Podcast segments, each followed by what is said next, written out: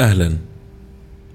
كل يوم في الساحات الاجتماعية ألقى أشياء تزيد من هم أو هموم رواد الأعمال مو بس كده تضلل وتفشل مشاريعهم.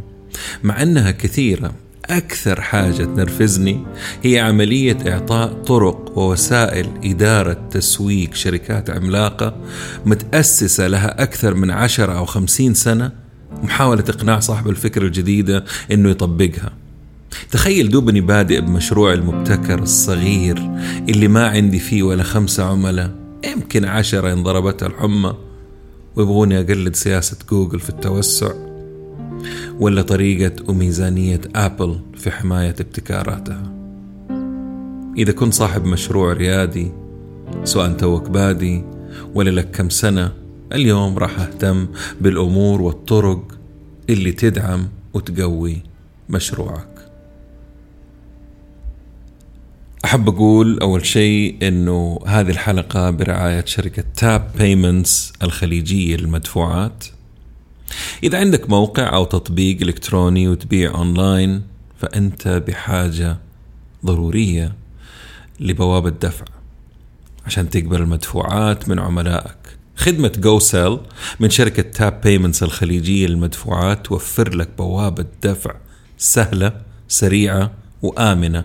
أهم شيء يميزها التفعيل والربط مع موقعك بضغطة زر دعم جميع البنوك السعودية والخليجية توفير جميع وسائل الدفع المفضلة عند عملائك في السعودية وخارجها.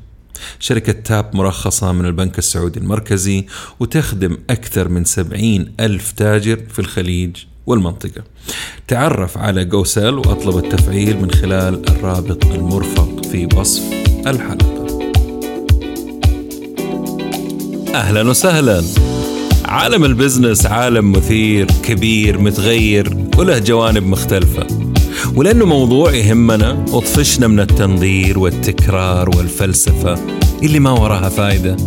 صرت أدور الدروس والمفاهيم والطرق الجديدة والعبر من القديمة وتأثيرها على حياتنا اليوم وبكرة. أتناول أي شيء له صلة بعالم الأعمال من قريب أو بعيد. مقابلاتي مع المفيدين بس. بودكاست عالمي متجدد بنكهة محلية وأهم شيء أهم شيء عملي وعربي. يا هلا وسهلا بالجميع في بودكاست نتكلم بزنس مع ممدوح الردادي.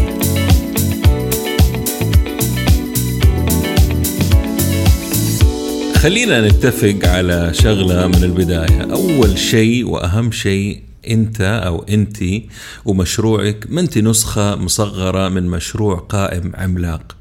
طريقتكم والأمور اللي يستخدموها احتمال في بعض الأمور البسيطة اللي ممكن تكرروها لكن غالبيتها ما تصلح لكم. صاحب المشروع الجديد يعني رحلته مختلفة تماما مع هؤلاء ومع المشاريع الناشئة الأخرى. كل مشروع له DNA ورحلة مختلفة. أهم أجندة عند رائد الأعمال أو رائدة الأعمال هي إثبات إنه فكرتهم مجدية ولها زبون. آه قلت زبون قبل سوق okay؟ أول شيء نركز في الزبون. مين هو زبوني؟ كيف أجيب زبوني؟ فين موجود؟ فين عايش؟ فين إلى آخره؟ وكيف أحصل عليه؟ بعدين أعرف هو في أي سوق. فلنفترض إنك لقيت فكرة أو حل لمشكلة آه، تعاني منها أنت شخصيا أو أنت شخصيا ما لقيتي لها حل آه، قلتي أنا عندي الحل وأكيد هذه الفكرة مجزية.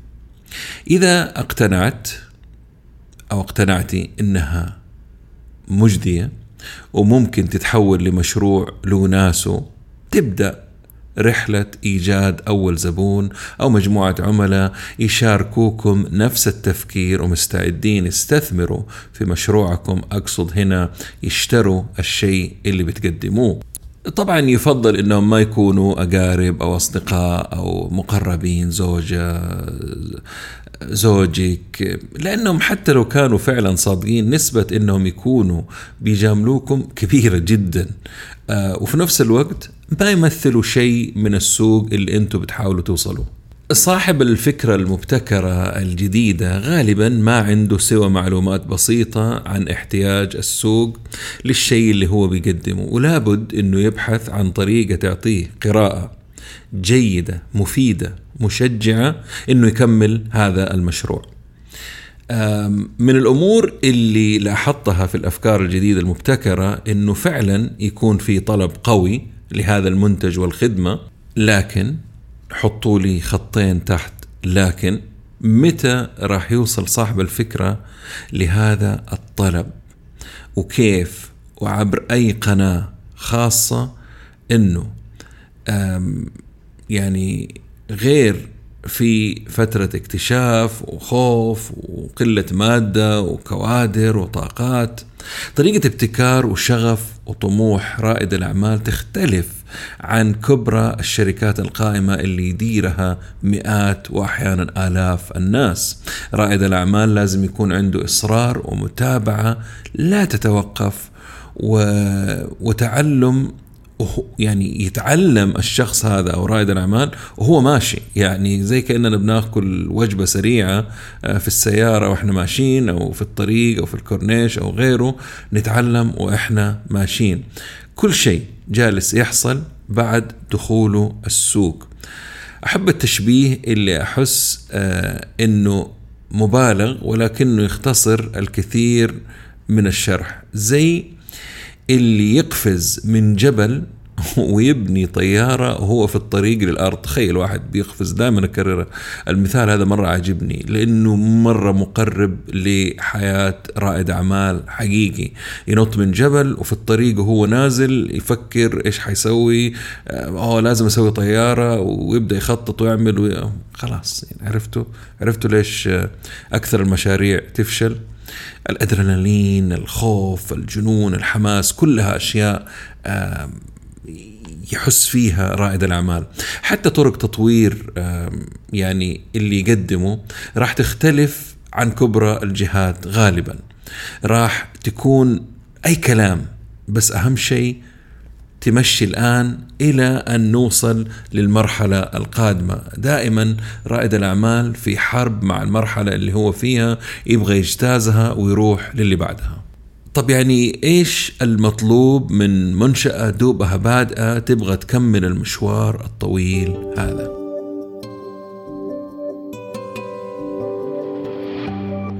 تحتاج vision أو رؤية واضحة و mission statement ما أعرف ترجمتها الصراحة لكن تحتها ممكن أحط الليش ليش أنا بسوي أو بأبني هذا المشروع أو بقدم هذه الفكرة. احتمال ترجمتها سبب مهام الشركة. دي ترجمتي ترى على فكرة. ولازم تكون الأسباب واضحة ومختصرة مو مجلد يطفش. اللي قاعد اللي جالس يقراه أشياء زي آه، قيمنا الراسخة اللي ما راح تتغير. ليش إحنا موجودين والمين؟ ليش الموظفين بيجوا الدوام؟ وتحتها نحط أهدافنا والأرباح والمين وكيف نعرف إنه إحنا ماشيين في الطريق الصحيح. طبعا كل ما كانت ال mission statement واضحة ومختصرة استفدت منها أكثر. زي اللي يعمل لي بزنس بلان في البداية ويكتب فيه أشياء عشان يقنع مستثمرين ولا يقنع غيره بفكرته عمره ما يستخدم هذه ال business ما ال business plan ال business plan الحقيقية مختصرة مفيدة آه، وخريطة طريق لمشروعه يعني كل بعد فترة إيش لازم يسوي؟ طبعا نرجع لل mission statement داخلها يكون في ثلاث أشياء جوهرية. واحد السوق والعميل المستهدف. اثنين إيش راح تقدم؟ ثلاثة كيف راح نتميز عن غيرنا؟ هذا في ال mission state وعشان دائما أقول في المقدمة إنه ما أحب الفلسفة والكليشات والى آخره فراح أعمل آه، أبين كيف المثال هذا. لو أبغى أشارك معاكم ال mission statement حق بودكاست نتكلم بزنس ال mission statement راح يكون نشر محتوى تجاري تسويقي يفيد التاجر العربي ويساعده على المنافسة محليا وعالميا. والمختصر منها ممكن يكون نشر محتوى تجاري تسويقي مميز للعالم العربي. أما بالنسبة للرؤية إنها تكون أو يكون البودكاست أقوى بودكاست عربي في عالم المال والأعمال. عرفتوا الفرق بينهم؟ ال mission هي الإيش والكيف والمين والرؤية أو ال vision هي الهدف السامي الكبير.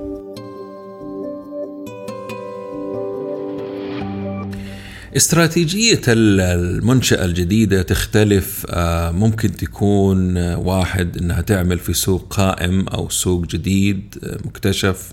اثنين ممكن تصنع سوق من خلال إيجاد عملاء يحتاجوا للشيء اللي بتقدمه. ثلاثة ممكن تدخل سوق قائم وتعيد صياغة أو تحسن أو تقدم شيء أعلى جودة. طبعا بتكلم عن اللي راح الأشياء اللي راح تقدمها يعني. نجي لمنطقة أو حتة المشاكل والعقبات. راح تحصل وراح تتكرر وكثير وكذاب اللي يقول إنه بدأ رحلته ووصل للنجاح بدون مشاكل وعقبات وأخطاء كثيرة وإخفاقات متكررة. أتعلم منه لأنه في كثير أخطأوا وأخفقوا وما تعلموا من أخطائهم وانتهوا. وأختفوا على فكرة وما ندري عنهم. يعني بدأوا مشاريعهم وغلطوا ما تعلموا من الأغلاط واستمروا يكرروها. بعد فترة قفلوا مشروعهم وانتهى مشروعهم. التاريخ ما يتذكرهم على فكرة. اللي ندري عنهم آه، اللي تعلموا من أخطائهم وصلحوها وعالجوها ورجعوا قدموها بالشكل المطلوب. كيف؟ من تجميع البيانات الكثيرة جدا وتحليلها من خلال التفاعل مع العملاء كثير أو قليل والشكاوي من خلال سرعة تجاوبهم مع المشكلة وحلها. أنا أعطيكم قصة مرة بسيطة حصلت مع إحدى جهات التوصيل بدون ما أذكر أية واحدة فيهم أوكي؟ اللي هو زي أوبر وكريم وغيره. فوأنا مع السواق بقول له بيشتكي لي عن طريقة العمل مع العملاء. يعني مثلا في الطريق قال لي طب أنت بالضبط هنا تبغى؟ قلت له لا هو مو بالضبط. يعني قدام المحل هذا في بنك هو ذا اللي بروح له. ماني قادر أطلعه على الخريطة ما بيظهر عندي نفس الفرع هذا. فقال لي طيب كيف لازم؟ قلت له يا أخي أنت روح.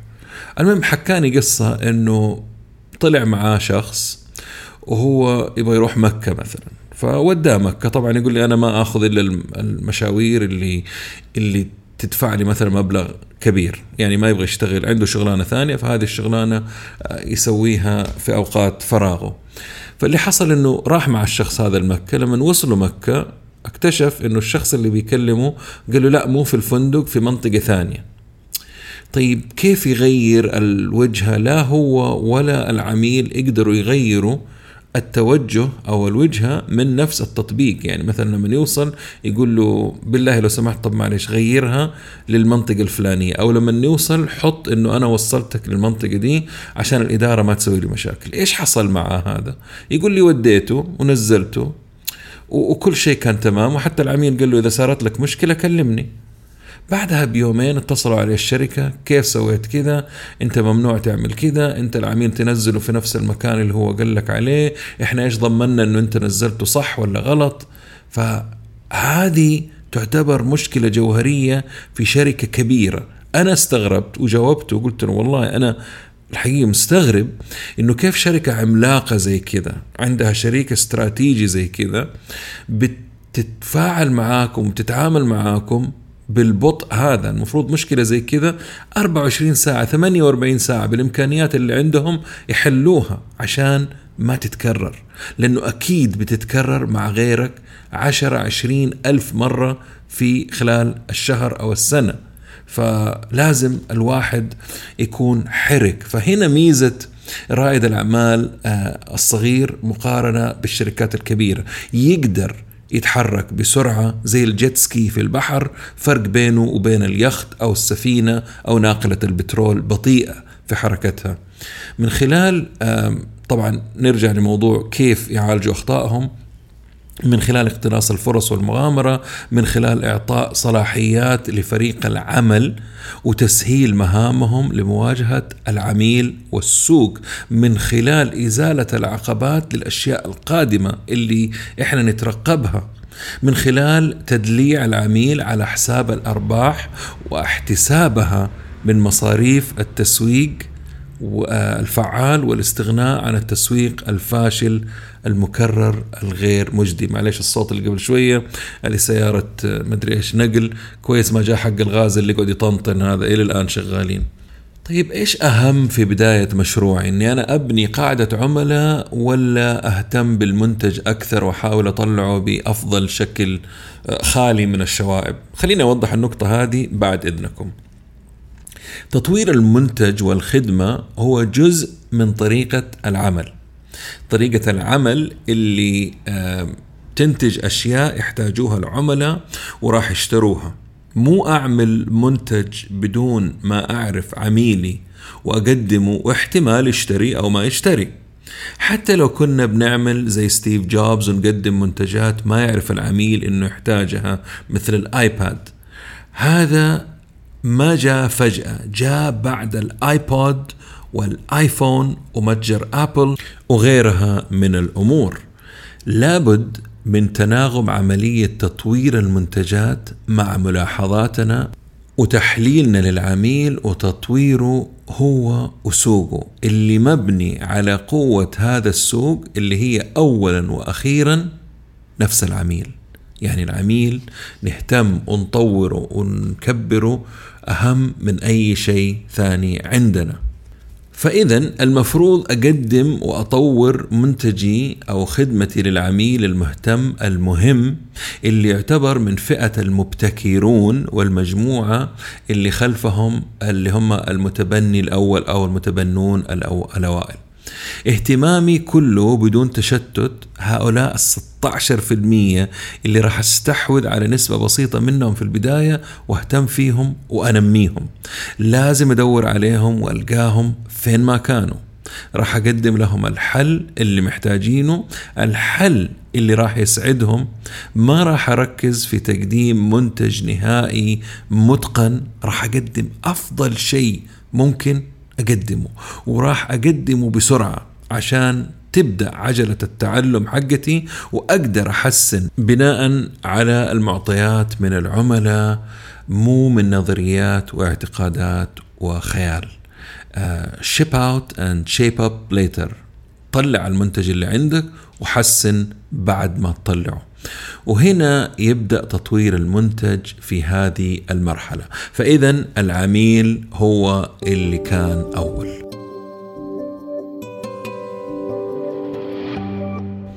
يبقى عندنا اليوم الحصول على حس حصة على حصة سوقية أكبر وطريقة توصيل رسالتي وتسويقي.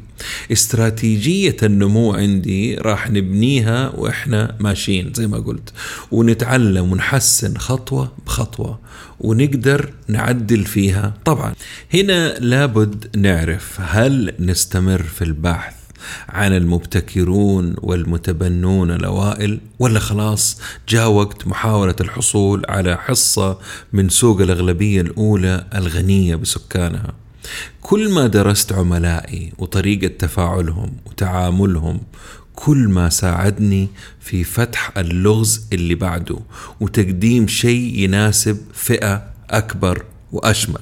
أما بخصوص التسويق ما راح أطول فيه. أولا لازم تكون رسالتي واضحة غير مبهمة فعالة ومدروسة. ثاني شيء أعرف فين أحط رسائل التسويق وغيرها وعلى أي وسائل إعلامية ومتى. ثالثا مرة مستحيل راح أعمل العمل الأحمق اللي هو أظهر في كل مكان وكل ساعة ودقيقة ووسيلة أطفش أهلهم وأكرههم في وفي أي شيء أقدمه. هذا التكرار المميت الغير مجدي ما هو فعال يا جماعة الخير.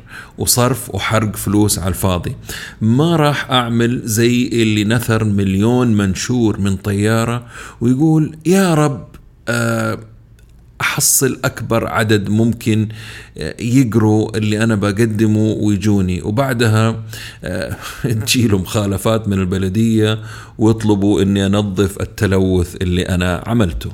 بكل بساطة راح أسأل أوائل المستخدمين اللي عندي أسألهم عن الوسائل اللي يحبوها فين موجودين؟ كل ما تقربت منهم كل ما استفدت أكثر وتعلمت وطبقت أكثر. أعمل تجارب بسيطة تحت الرادار آه، عبر وسائل مختلفة. راح تلقى في بحثك عن الوسائل المختلفة منها اللي ينفع لتثقيف وتعريفهم على الشيء اللي بتقدمه ومنها اللي يحول لك عملاء اشتروا منك. أخيرا آه تذكر الله يخليكم يعني تذكروا إنكم ما أنتم نسخة مصغرة من شركة عملاقة. هذا البودكاست كان جزء أو الجزء الثاني من الميجا بودكاست والجزء الثالث الأسبوع القادم راح نتكلم عن طرق الجذب والمحافظة القوية اللي تتبعها أكبر الشركات وممكن ها ممكن هذه نقلدها. نسيت شغلة مهمة ما قلتها في بداية البودكاست. اشتركوا أعطوا تقييم ورأي على اي تيونز بودكاست عشان مرة يهمني. شكرا لوقتكم. والسلام عليكم ورحمة الله وبركاته.